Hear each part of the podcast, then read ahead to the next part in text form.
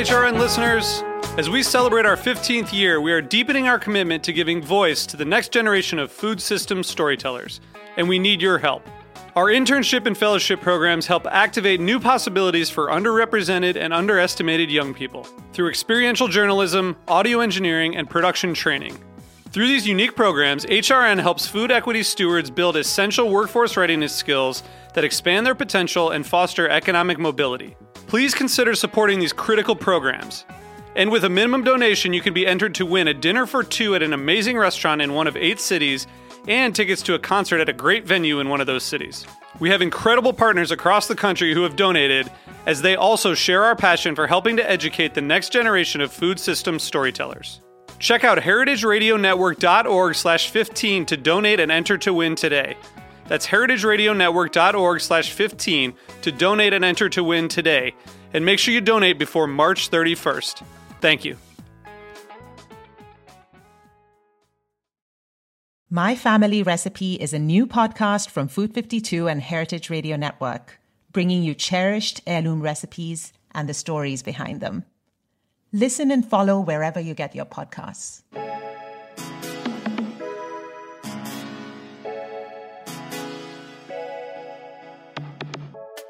Welcome to The Line here on Heritage Radio Network. I'm your host, Eli Sussman. I'm so happy to be back on air with brand new episodes of the show.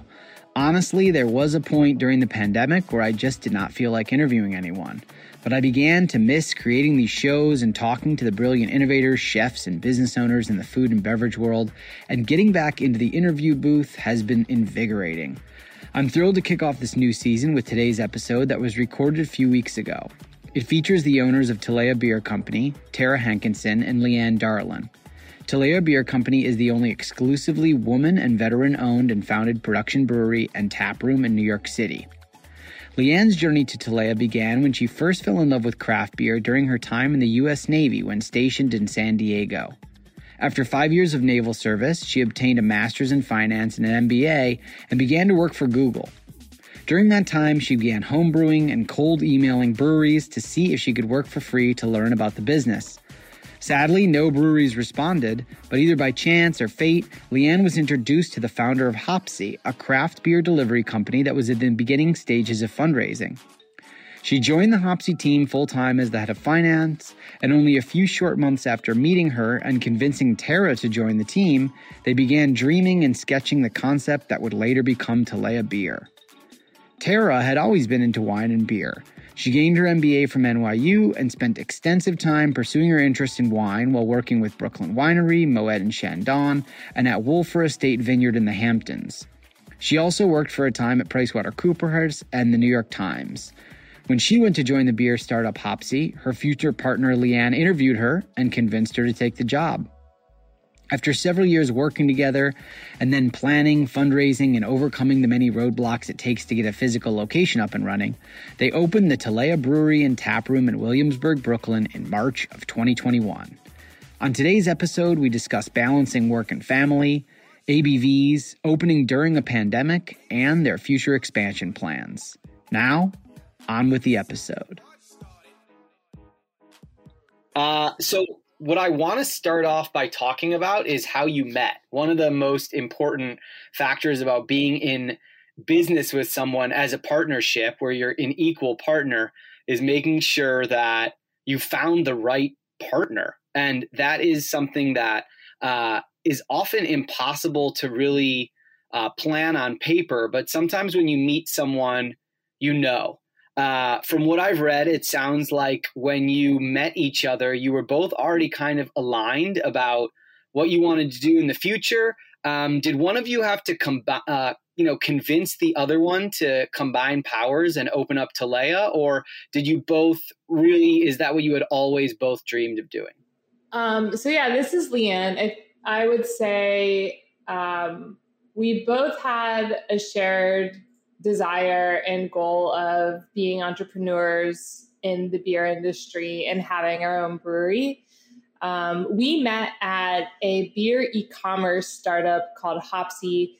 We were both, you know, eight to ten years into other more traditional corporate careers when we decided to leave um, and join the beer industry.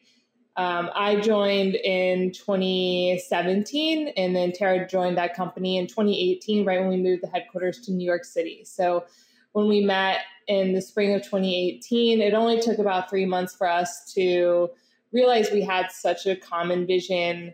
Um, and we created an LLC and worked on that as a side hustle for a while until April 2019 when we launched our first beer.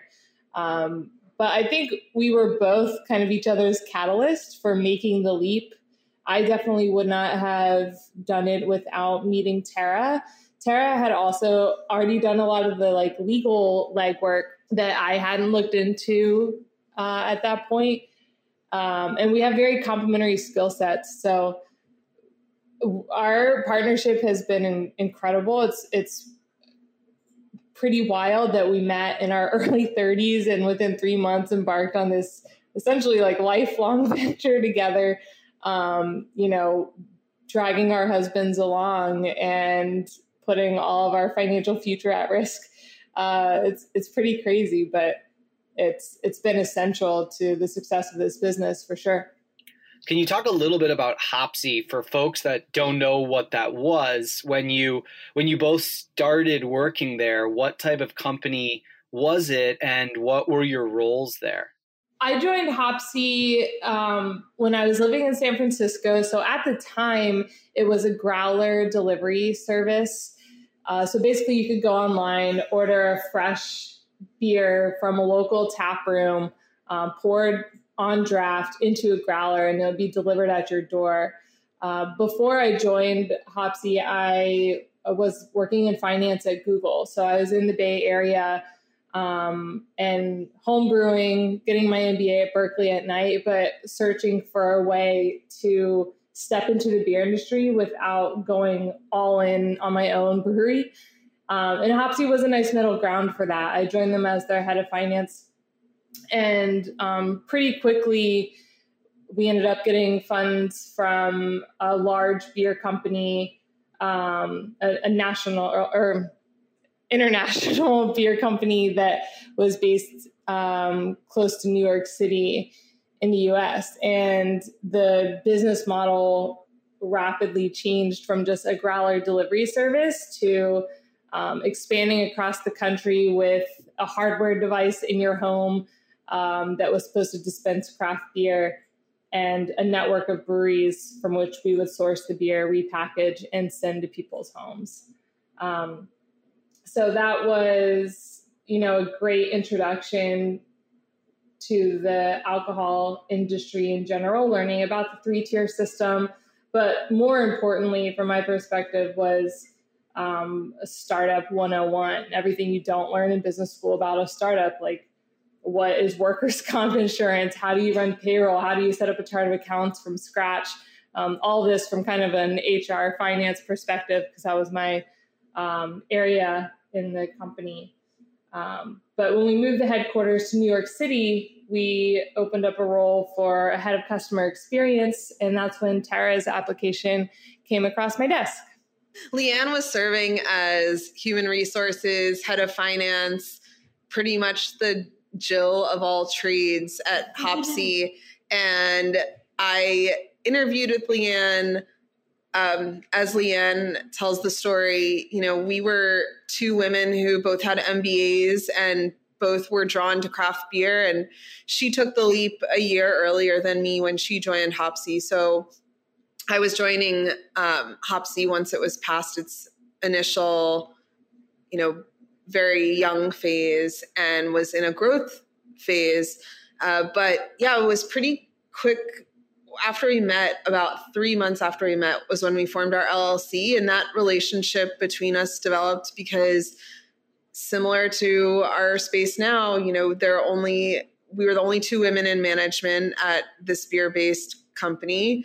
Um, we would go get lunch together, go to happy hour together, and just talk about in our moments of frustration what we really wanted to do with our lives. And both of us really wanted to start our own breweries. So we realized we had alignment. And as LeAnn has, you know, mentioned, we have very complementary skill sets, which set us up um, for a good foundation for building the business. But we had never started, despite working at a startup, uh, starting a craft brewery is very different.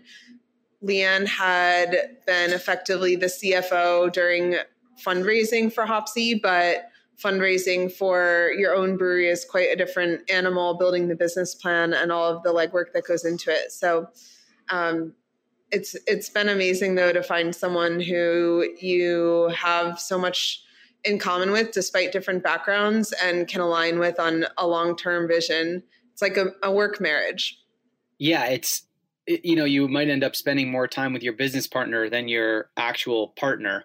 Uh, and so it has to be someone who you can uh, understand and and hopefully be aligned with but also someone that you can argue with and that you're going to hear out their opinion even if you think that they're wrong. So you had some previous work experience together.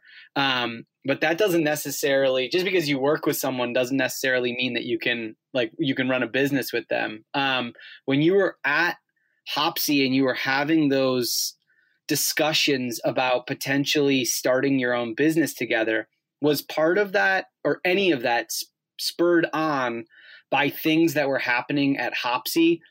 Like, did you see a company that you didn't want to be a part of anymore and that didn't necessarily fit into your general ideas of what you both wanted to do? Or was it more you had a, a vision and a direction and you wanted to pursue that on your own?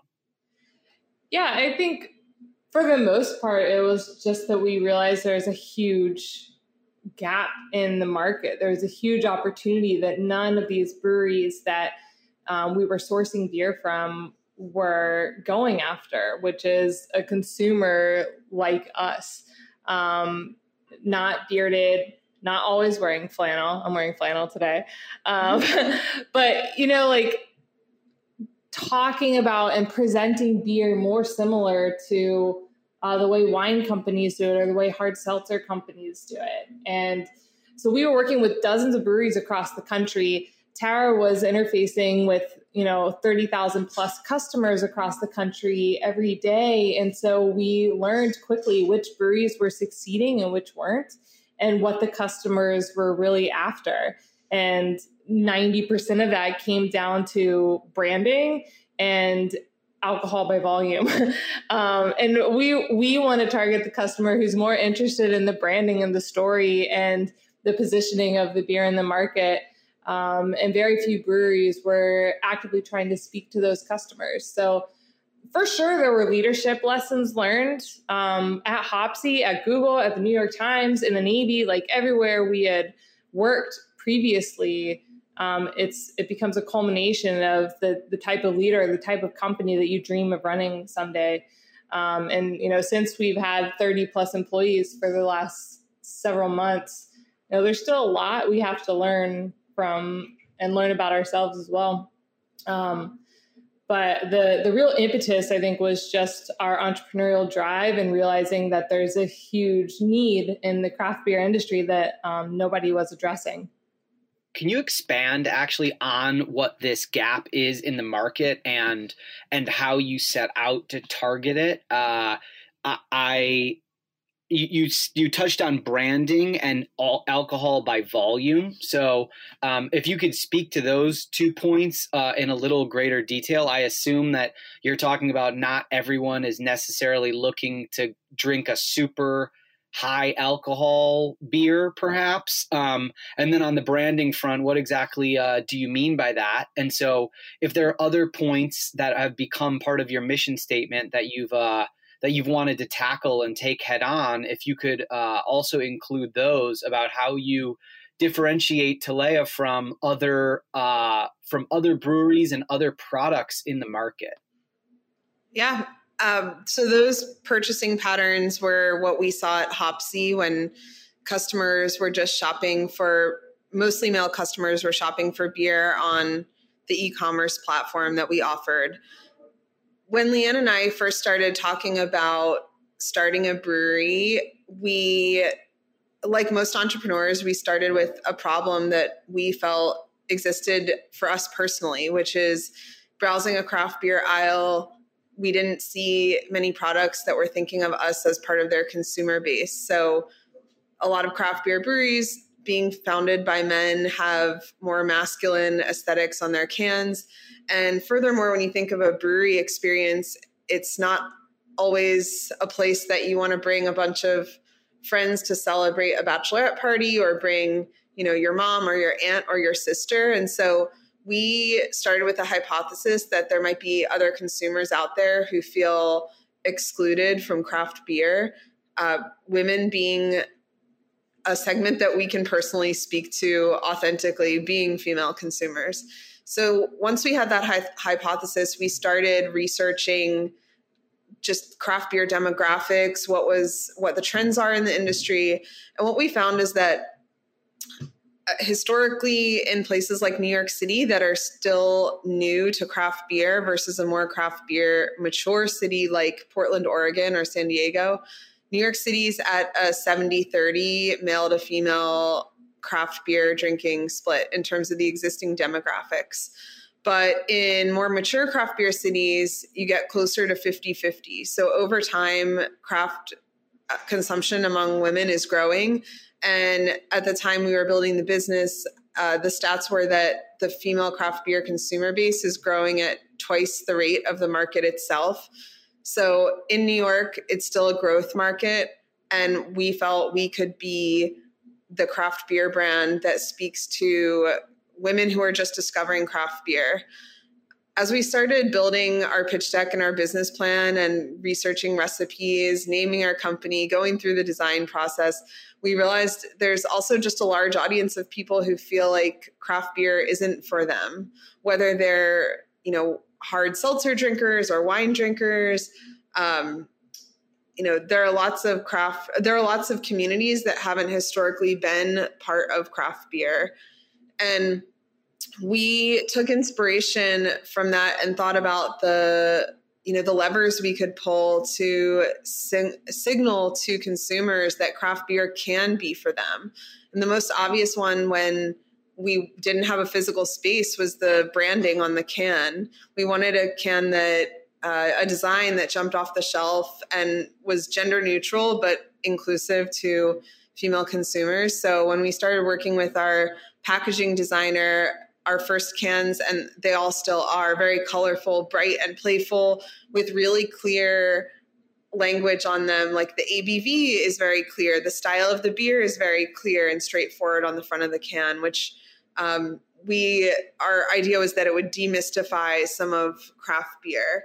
Uh, the other things that we care about are you know creating an experience that is making consumers feel comfortable having no stupid questions about beer.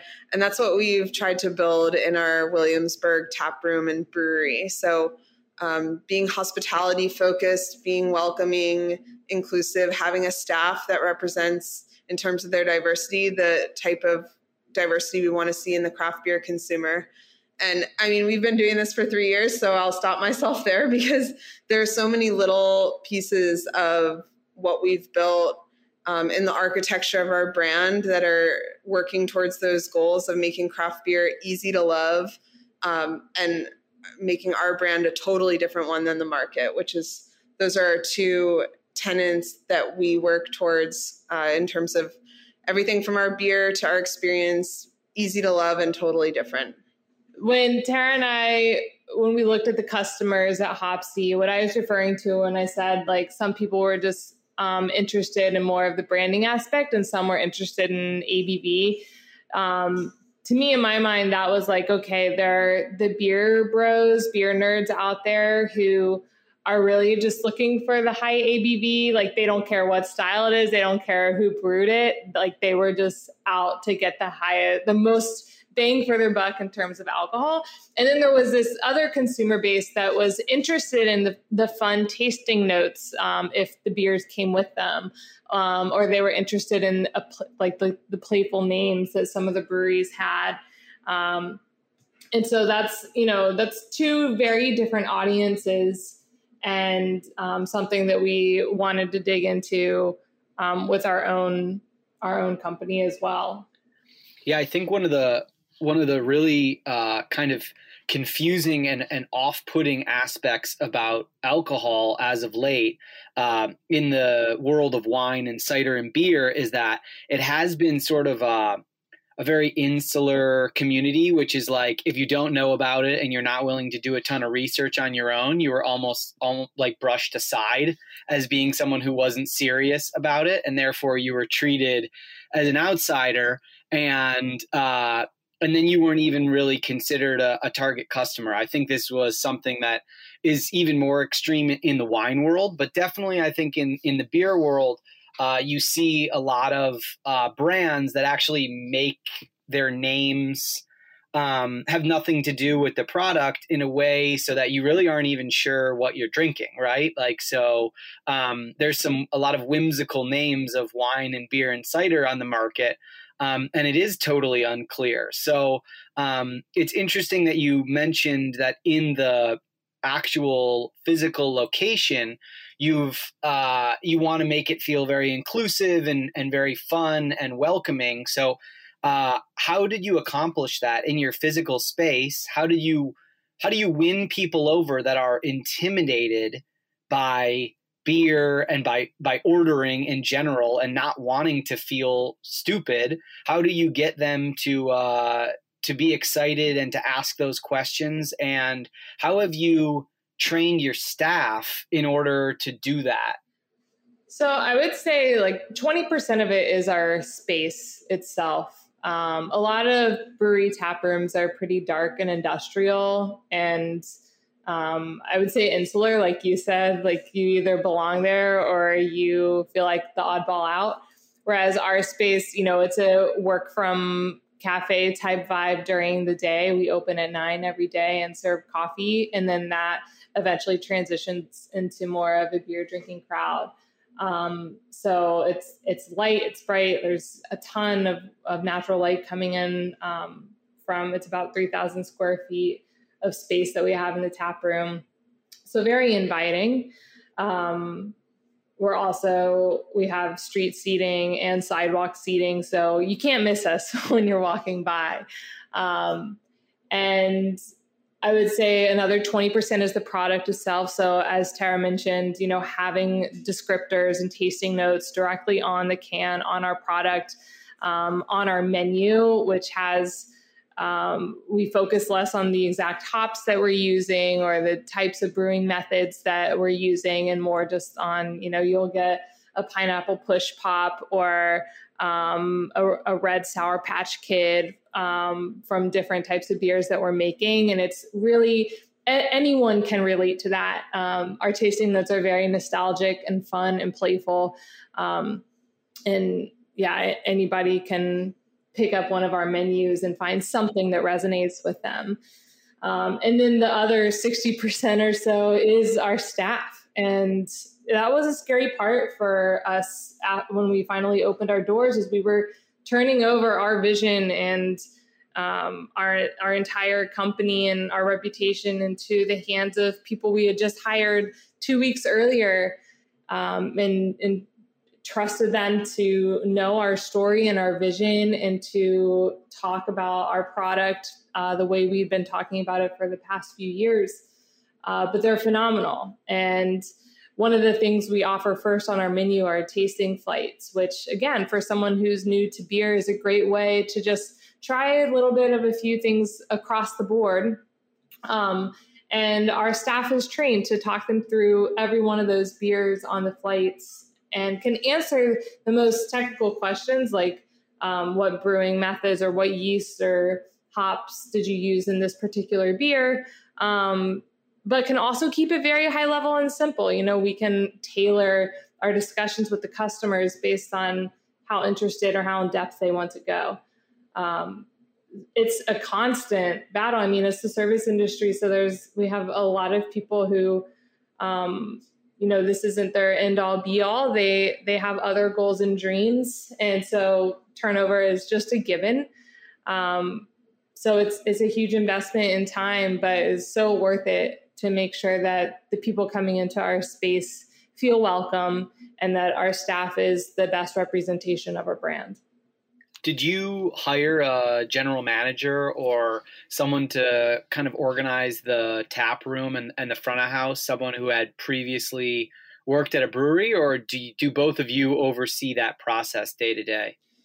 We did not hire a GM before we opened. We opened in mid March, right as New York City was opening back up. And to be honest, we were, you know, we had our entire lives basically living here in preparation to open and we wanted to see how it went with doing it ourselves. We have a head of operations. Her name is Joy, and she was the acting taproom manager uh, with LeAnn and I doing a lot of the support work, everything from purchase orders to assisting with hiring and training. So, looking back on it, I think a GM would have been worth the investment, but we are you know we have been so hands on with the business that we also really wanted to understand what it would take to open and fill all of those gaps as a new company. Um, as we expand and grow it's definitely a role that we will have on board uh, far in advance of opening additional tap rooms. But the best part of that process was getting to see everything we'd worked on for years come to fruition. And I think that was really important for us to be hands on and imprint the staff with our mission and the work we've put into building this company. Because the two years before we opened, we were doing all of our sales and deliveries ourselves. And um, that made a big impact on our ability to get traction in the local market as a contract brewed beer company at the time. And so, yeah, I think it was it was a wild ride, uh, but now we have a great team in place and we're really confident and comfortable with the way we're operating. You spoke about the design of your space and how it's bright and airy, and also how you uh, you open at nine in the morning. So I'm curious a couple things about the space. First off, if you can speak to uh, the design aesthetics, uh, obviously this is a podcast. No one can see what's going on right now but if they've been there or they can go to uh, and google it they'll see that it is really a truly beautiful space with uh, really thoughtful lines and colors and decisions. Uh, i would love to hear about uh, if you used a design company to help with that or if uh, both of you did the design. And also was it a uh, decision from the beginning to open up in the morning? Like, was it a business decision to serve coffee at 9 a.m. and try to have it be a co working space? Or was that a later decision um, that you made after you had opened? And was it a financially motivated decision to, to try to increase your hours and to try to get more people in the seats earlier on in the day? So we used a designer for sure. Uh, Tara and I, while we have many strengths, um, building, designing, and um, architecting a space is not one of them. Our architect and interior designer is Sarah Carpenter from a firm called Carpenter and Mason. Um, we engaged with her way before uh, we even signed a lease on a space uh, we had her our eyes on her uh, very early on for the work she's done in the hospitality industry in, in New York. Probably most notably for locals would be um, some of the Van Leeuwen ice cream shops or the Two Hands Australian cafes.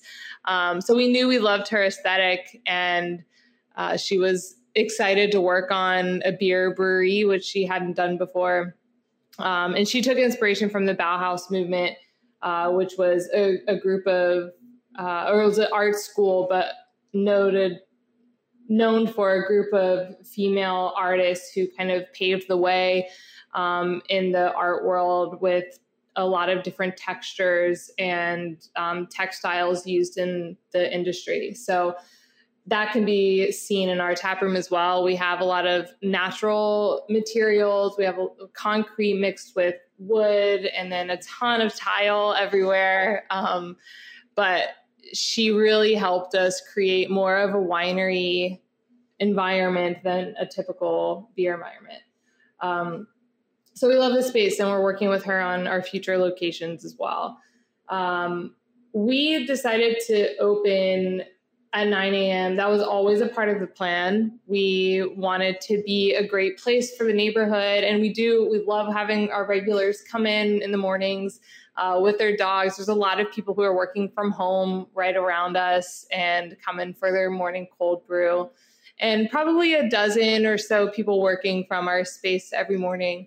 Um, it's by no means a profit generator for us. I think we might break even in the morning hours. Uh, but that's okay for us. We're we're going to keep it. We intend to keep those hours um, for the foreseeable future. Um, you know, as long as we're breaking even, we think it's a great amenity for the neighbors.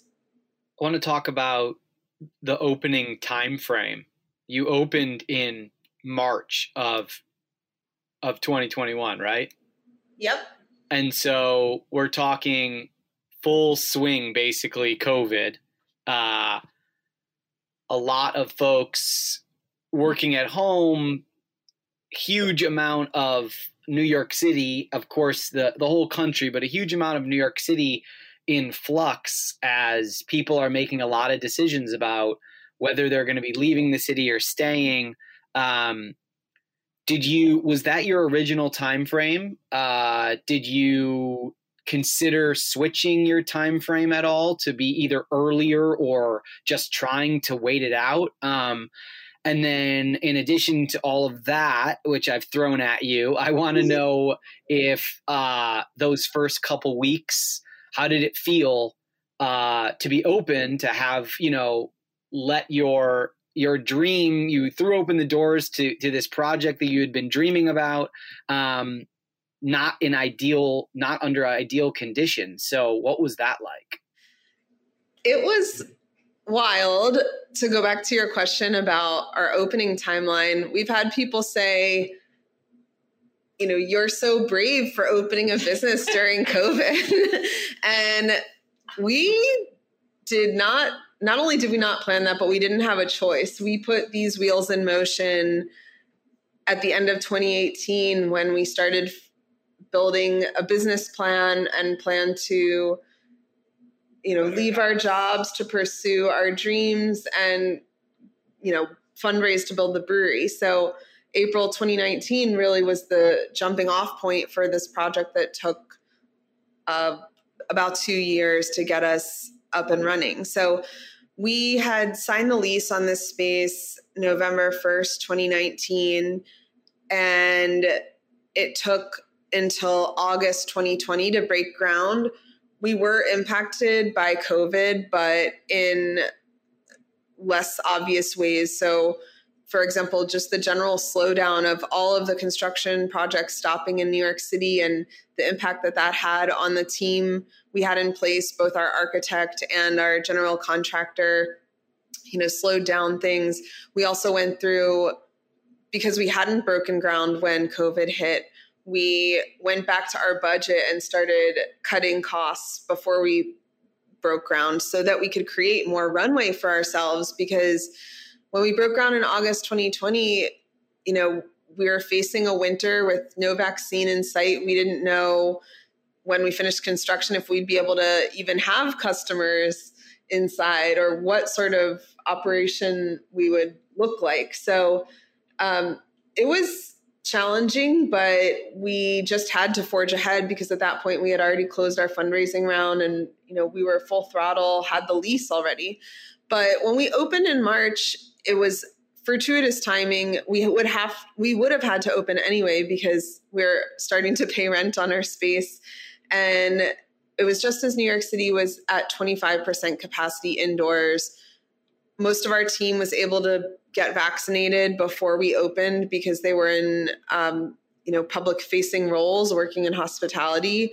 So those things were i don't want to say serendipitous but it ultimately worked out. It was very terrifying for us and that's one of the reasons why we didn't hire a gm we didn't know if anyone would come. Mm, i mean we have confidence in our brand and our product but everyone was in hibernation for a year with COVID. And so we weren't sure what the interest in drinking beer in a public space would be, or it was still winter. Would people want to sit outside at night when it's dark out at 5 p.m.? Um, so there were a lot of unknowns, but you know, like like I mentioned, we had spent years building this company, and we were just so excited to see people drinking beer, drinking our beer in front of us because for two years we were selling our beer to Whole Foods and a lot of great craft beer boutiques in the city. And once you drop off that delivery to the basement, you know, you don't know what happens to that beer. You don't get to see people enjoying it. You don't get direct customer feedback because of the three tier system.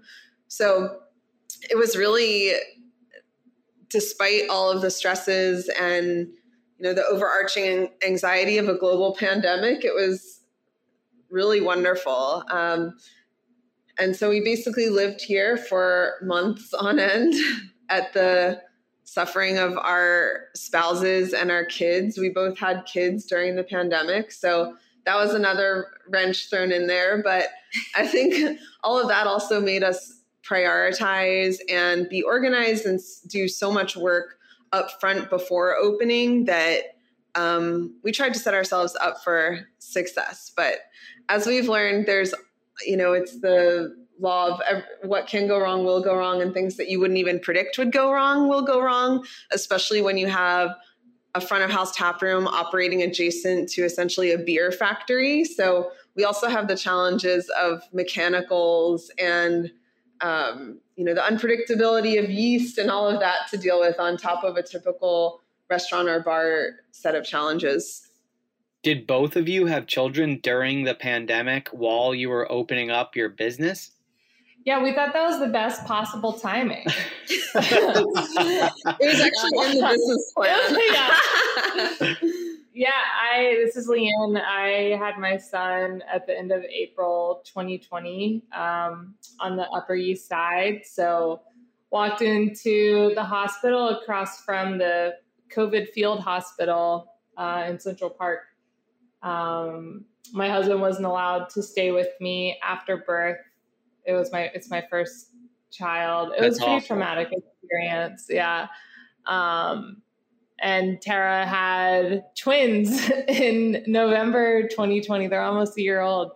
Um, and she had a challenging pregnancy as well and had preemies and spent uh, several months in the hospital. So um, it wasn't easy. And, but it's another one of those things about our partnership you don't know the the challenges and the struggles and, and the difficulties that come with having kids until you do it and so we're both kind of in the trenches together and totally like we both leave before 5.30 every day at work because we have to um, go home and meet our nannies and, and get our kids and that's really difficult to do when you have a startup. And we would be here for hours and hours later than that if we could. But um, obviously, our kids have given us a whole new, um, not a whole new purpose, but a, a whole new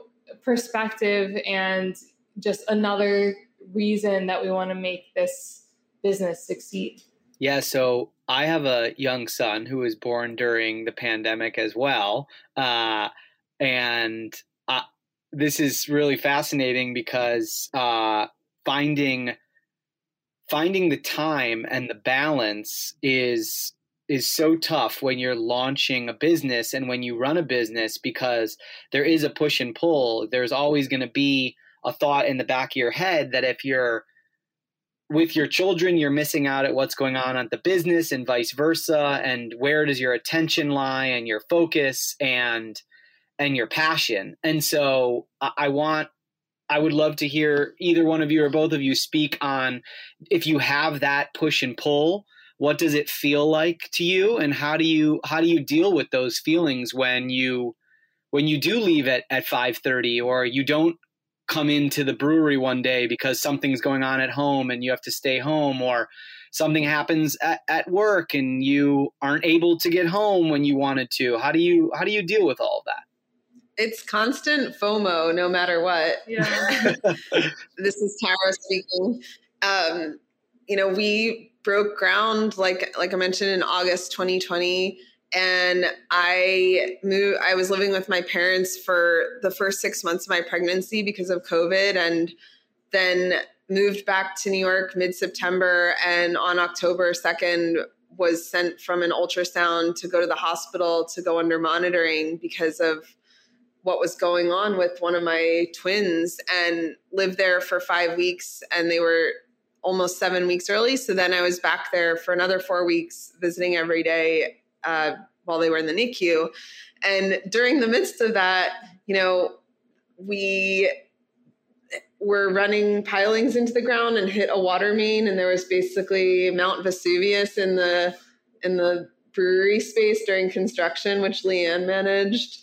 Um, so that one I wasn't so sad about missing out on, but I guess my my point is that you know you have to have complete trust in your team and LeAnn and I are really fortunate that at this point too we don't micromanage each other. We don't try to duplicate everything. We have to trust each other and trust the other members of our team to execute because we can't be here all the time. And i think for type a business people like us, it's very difficult to cede control or to delegate. Um, but the, in the same vein, you know, I feel that way with my kids too. I, it's easier when they're young because it feels like they just want to be loved. But now that they see you walk into a room and they get excited and start making all sorts of crazy baby noises, um, you realize it, it really hits me in my heart that I'm not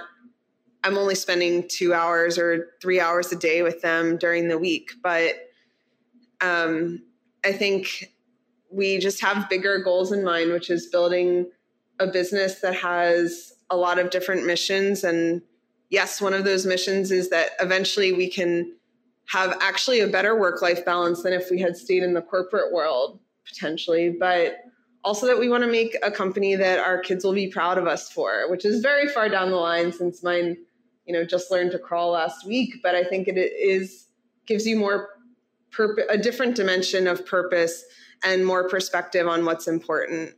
We're going to take a quick break. Stick with us here on Heritage Radio Network. Good food is worth a thousand words. This is Arti Menon, and I'm delighted to share a new podcast with you My Family Recipe from Food 52 and Heritage Radio Network. Adapted from Food 52's much loved column of the same name, the My Family Recipe podcast will bring its pages to life. Each episode of My Family Recipe brings you a cherished heirloom recipe and the story behind it, from voices across the world of food. We'd open these tubs of dough and they would exhaust these incredible yeasty fumes, and it just smelled like nothing else. It was so intoxicating. I'll interview writers and chefs, parents and children about what's passed down along with the foods that we know and love. Chinese people aren't like born with a download on how to like velvet chicken. You know, like that's not something that just like comes to you. Listen and follow wherever you get your podcasts. Welcome back. I'm your host, Eli Sussman, and I hope you enjoyed those brief sponsor messages. We're going to jump back in with the second half of the Talea Beer episode with founders Tara and LeAnn.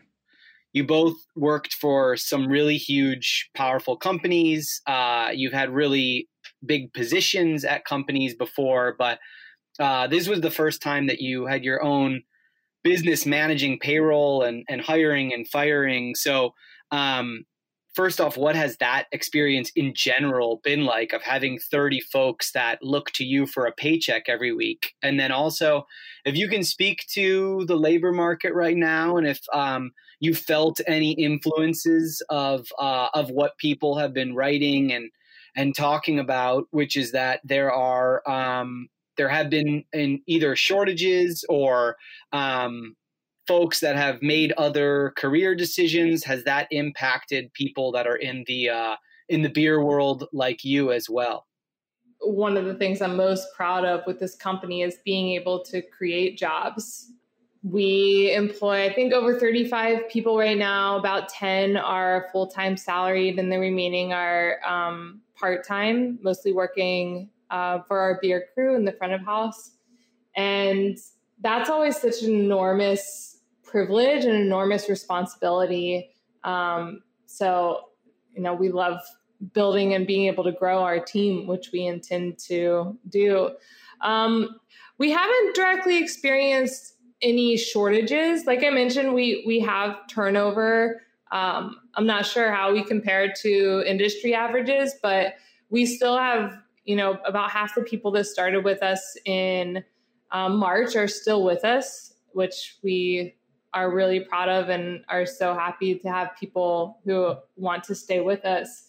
Um, but we we also haven't had any issues um, hiring. So not sure if that's unique to the beer industry or unique to our business model, or maybe we're just such a small sample size that um, that you know we haven't felt those impacts or haven't needed more people than are available. Um, but it's it's been uh, people are the most challenging part of any business. Um, but you know we were very involved with every single person we hired when we started we'll have to delegate some of that soon. Um, but yeah, we haven't had too many challenges in that area. That's great. I'm I'm happy to hear that. Yeah.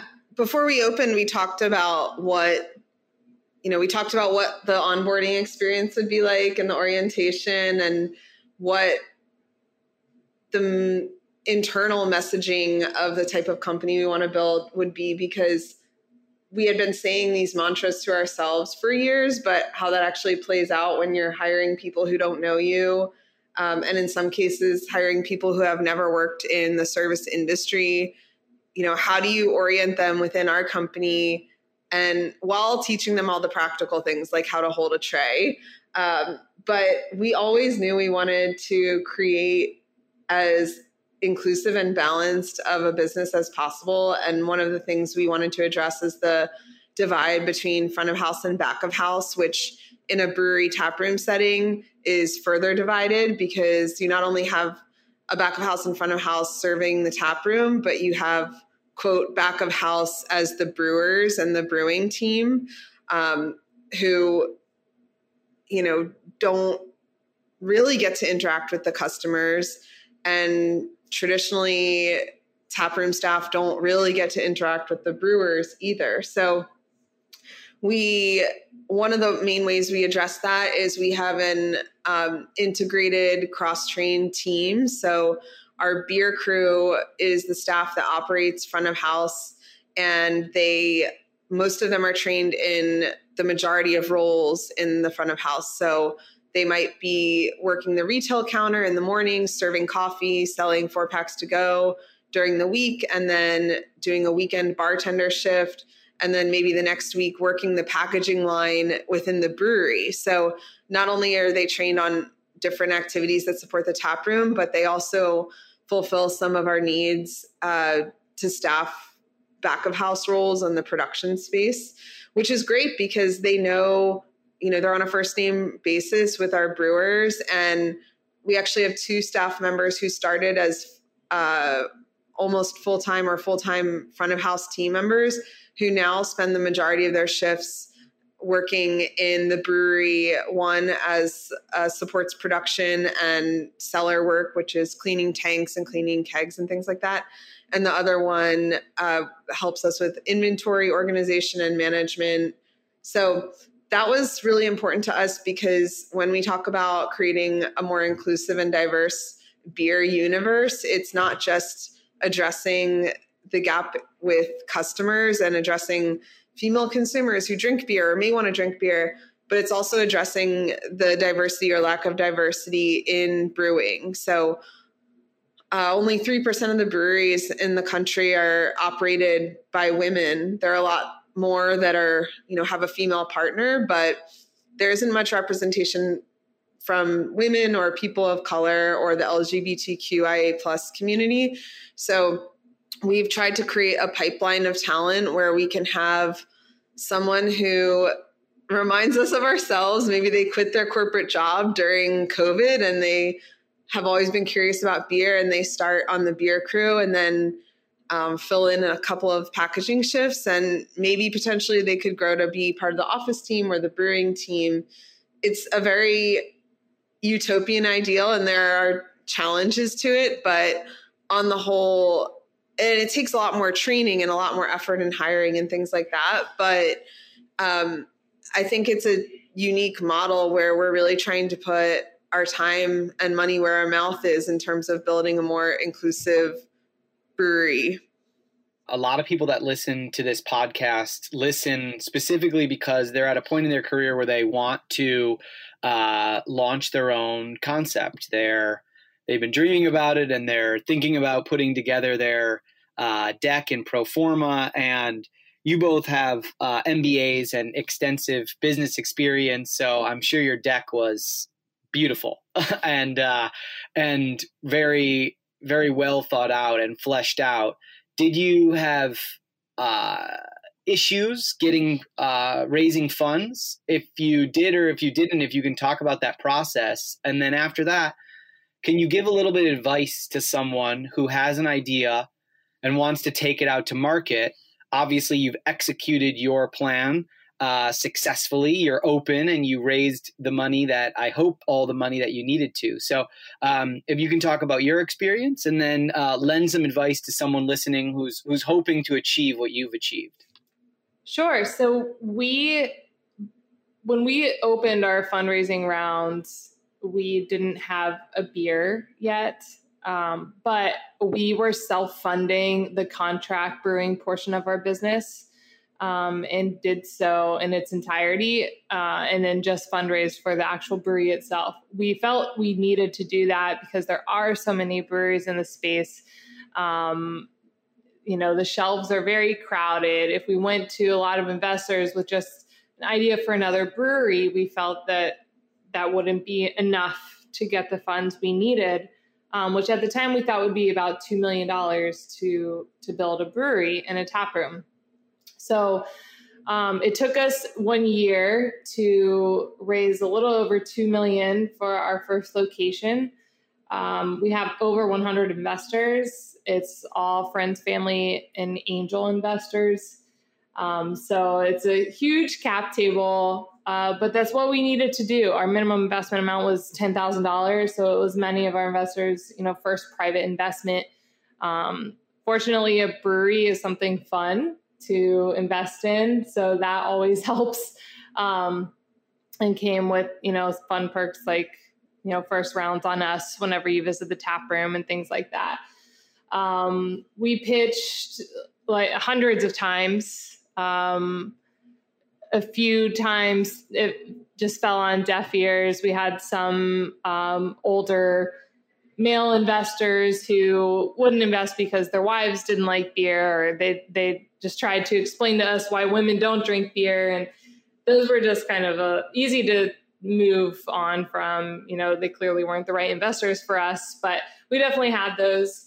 Um, but ultimately we we were able to raise a little over two but that was only half of the amount we needed. Um, the space we moved into needed a ton of work and we had to also get an SBA loan for almost two million. That's personally backed by uh, both me, Tara, and our spouses. So we are massively in debt personally, um, with uh, all the money tied into our production facility here in our first tap room. But um, it's it's definitely challenging. I think my advice for anyone who's um, ready to make that leap is to do as much research as possible. You know, Tara and I, w- the first time we thought about having a brewery was years before we even met. And we did, we have a 25 page business plan that has a ton of market research in it. And we put in the investment to create a beer and to make sure it's sold before we started fundraising and building everything, um, or at least doing that in tandem. So for us, it was very calculated. I think we de risked a lot of factors before we closed the round and started construction. Um, but I mean, the sooner you can get a prototype or start pitching, we still in our second round that we're about to open, we're getting feedback now from trusted advisors. Like just continuing to network and getting feedback from people who do this for a living, whether what you're trying to build or professional investors, uh, is always helpful. I'm going to ask a sort of a technical question. Feel free to not answer if you don't want to, but did everyone that invested, did they invest at the IP level in the actual beer brand, or did you only take on investment for the tap room? Because you have two uh, simultaneously running revenue streams, right? You've got your actual physical location where people can drink beer and buy beer, but then you also have a distribution channel, which I assume goes through a third party beer distributor, and that goes to other restaurants and grocery stores. So when people invested, were they kind of all in, or did you have two? Did you have uh, an A and a B class? How did that work? Uh, our investors are all in. So it's under Talea Beer Inc. We created a C Corp. Um, and it's the distribution arm falls under it. We only recently partnered with a distributor this past August um, in the New York City area. And it's also our current tap room and all future tap rooms. So they got in at the ground floor. Amazing. Cool. I uh, you you have alluded to future locations during this conversation, and you uh, you had mentioned you know Van Leeuwen being uh, something that that your designer had designed, and they obviously have a lot of locations. So I'm curious: are there are there brands that you are that you love that you aspire to grow like, and also what is the growth plan of Talea, and and what might that look like when you're um, when you're sketching that out on paper, or if it's already uh, if it's already begun and you have another location that you can talk about, uh, would love to hear what you've got in the works. It has already begun, which is super exciting for us. So, when we wrote our original business plan and raised our original fundraising round, our plan was always to take advantage of the New York State Farm Brewery license, which enables you to have up to five branch offices besides your production facility. And a branch office you know, could be a farm stand in the case of a true farm brewery that's selling beer. Um, but for us in New York City, that looks like having tap rooms that replicate the experience you can get here in Williamsburg and other neighborhoods in Manhattan, Brooklyn, and hopefully the Hamptons. So we have signed a second lease on our second location, which will be in Cobble Hill. Um, we just signed that lease recently, so we're looking at a spring 2022 opening, and we're in negotiations with a couple of other locations. We'd ideally love to have a tap room uptown and in downtown Manhattan, um, and then one in the Hamptons, and potentially a kiosk type concept either near Central Park or in Midtown, where you can buy four packs to go versus consuming on premise. So each one will be tailored to the needs and the feel of the neighborhood and the space. So, from everything from the aesthetics to the service model will change to meet the needs of the local customers. Um, but we we draw inspiration from other brands.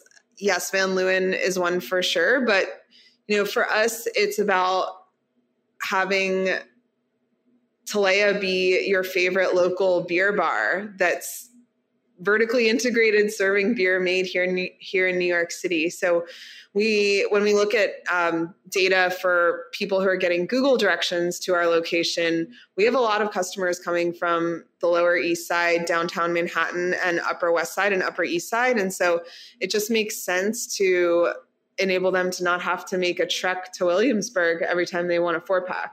Of course, they can get our beer in their local Whole Foods and a lot of other um, bars and retailers, but we always wanted to, again, make beer more inclusive. And by replicating the business model here in other neighborhoods, we hope to be closer to more of our customers.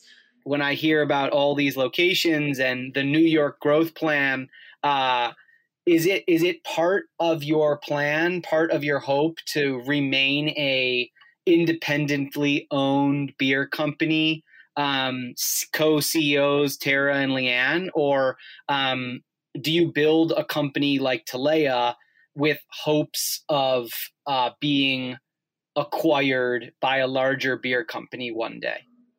I think ideally Talea will be nationwide within seven to 10 years. Um, we plan to eventually distribute nationally uh, when it makes sense and to continue to replicate this taproom model that we've we will have created in New York City into other metropolitan areas where there are similar demographics and um, ideally that in cities that are also underserved in breweries per capita, which New York is vastly underserved. Um, so that's that's the long term plan. Um, in terms of what an exit looks like, if there is an exit, we we aren't really focused on that at this point. Um, we're open to to anything if it makes sense at the time for us personally and for the company.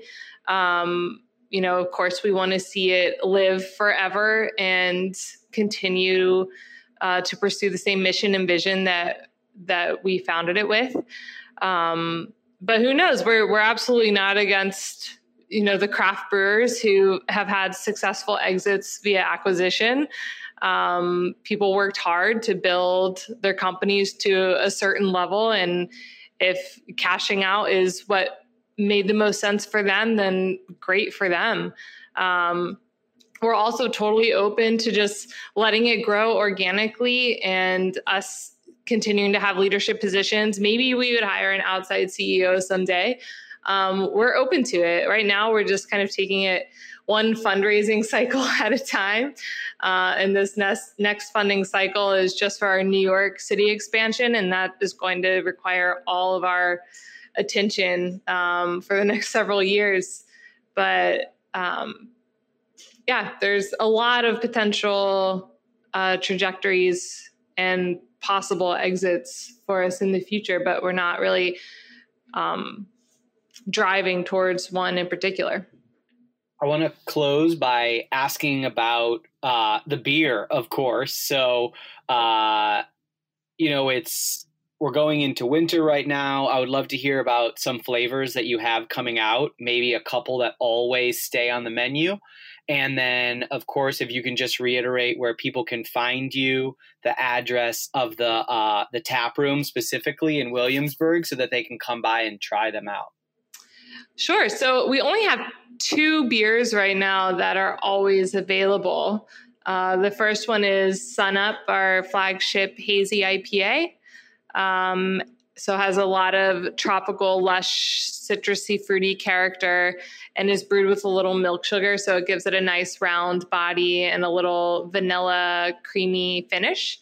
Um, the other one is Al Dente, our Italian style pilsner uh, which is brewed with German hops and has a nice herbal rosemary cracker and honey type flavor. Um, that's been our top seller here in the tap room for um, many, many weeks now. And then we always have different series of fruited sours, um, ranging from pretty low ABV, around four and a half percent, and very dry, all the way to seven and a half percent ABV. Um, a lot of residual sugar from the fruit, and again, milk sugar. Um, and those are always available just with rotating fruits. Um, I'll let Tara talk about some of our fun specialty seasonal beers because that's the fun stuff.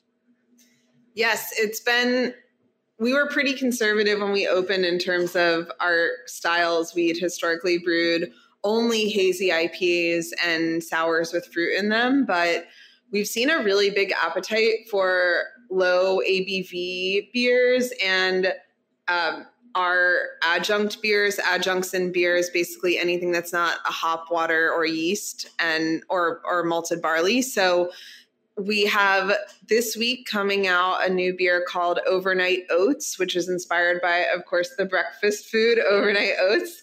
Um, it's a stout brewed with a couple of different kinds of oats. Oats add protein uh, to the beer, so it adds some mouthfeel, body, and like a really beautiful head when you pour the beer. And this particular one is brewed with banana, cinnamon, and vanilla. So, like a breakfast style, nothing wrong with a breakfast style beer. Um, and we also have coming out soon, we're doing a collaboration beer with two female run hop farms. Um, it'll be a wit beer, and that'll be coming out in November. Proceeds will go to local breast cancer organizations and um, one based in the Pacific Northwest, where the these two female hop farmers are from. So we don't actually have a name for that beer yet, but um, it's probably the you know 99% of our job is is very not creative so much, but naming the beers and coming out what we're going to brew next with our brewers is the that's the fun the fun stuff. And then we have a winter warmer coming up too. Um, it'll be a Belgian double style with uh, like mulling spices, and that will be called Mittens, which we're very excited about. And where can folks come and drink the beer? What are your hours and what's the location? You can find our beers in over 100 bars, restaurants, and retailers around New York City, Long Island, and in Westchester. Um, we're in all Trader Joe's and Whole Foods um, and Wegmans in New York City. And uh, beyond that, you can come to our tap room. We're at 87 Richardson Street in Brooklyn, New York. Um, we're open oh, yeah. from 9 a.m. every morning. We have breakfast tacos and actual overnight oats. Uh, and free Wi-Fi and free oat milk to entice you. Again, the oats just keep coming up. They're so good. Um, and we close at nine o'clock Sunday through Wednesday and ten o'clock Thursday to Saturday. So we're very family friendly uh, obviously with our kids we want to make a, a, place for parents to feel comfortable bringing their kids. Um, you can make a reservation at our website taleabeer.com but we're also we have lots of walk-in space and indoor and outdoor space. So we hope we can provide something for everyone um, and again just broaden the craft beer market and get people excited about drinking craft beer. Tara and LeAnn thank you so much for taking time to speak to me today on this episode of The Line. Uh, you have very, very busy lives, and I very much appreciate uh, you sharing your story uh, with the listeners of Heritage Radio. This has been great. Thanks a lot.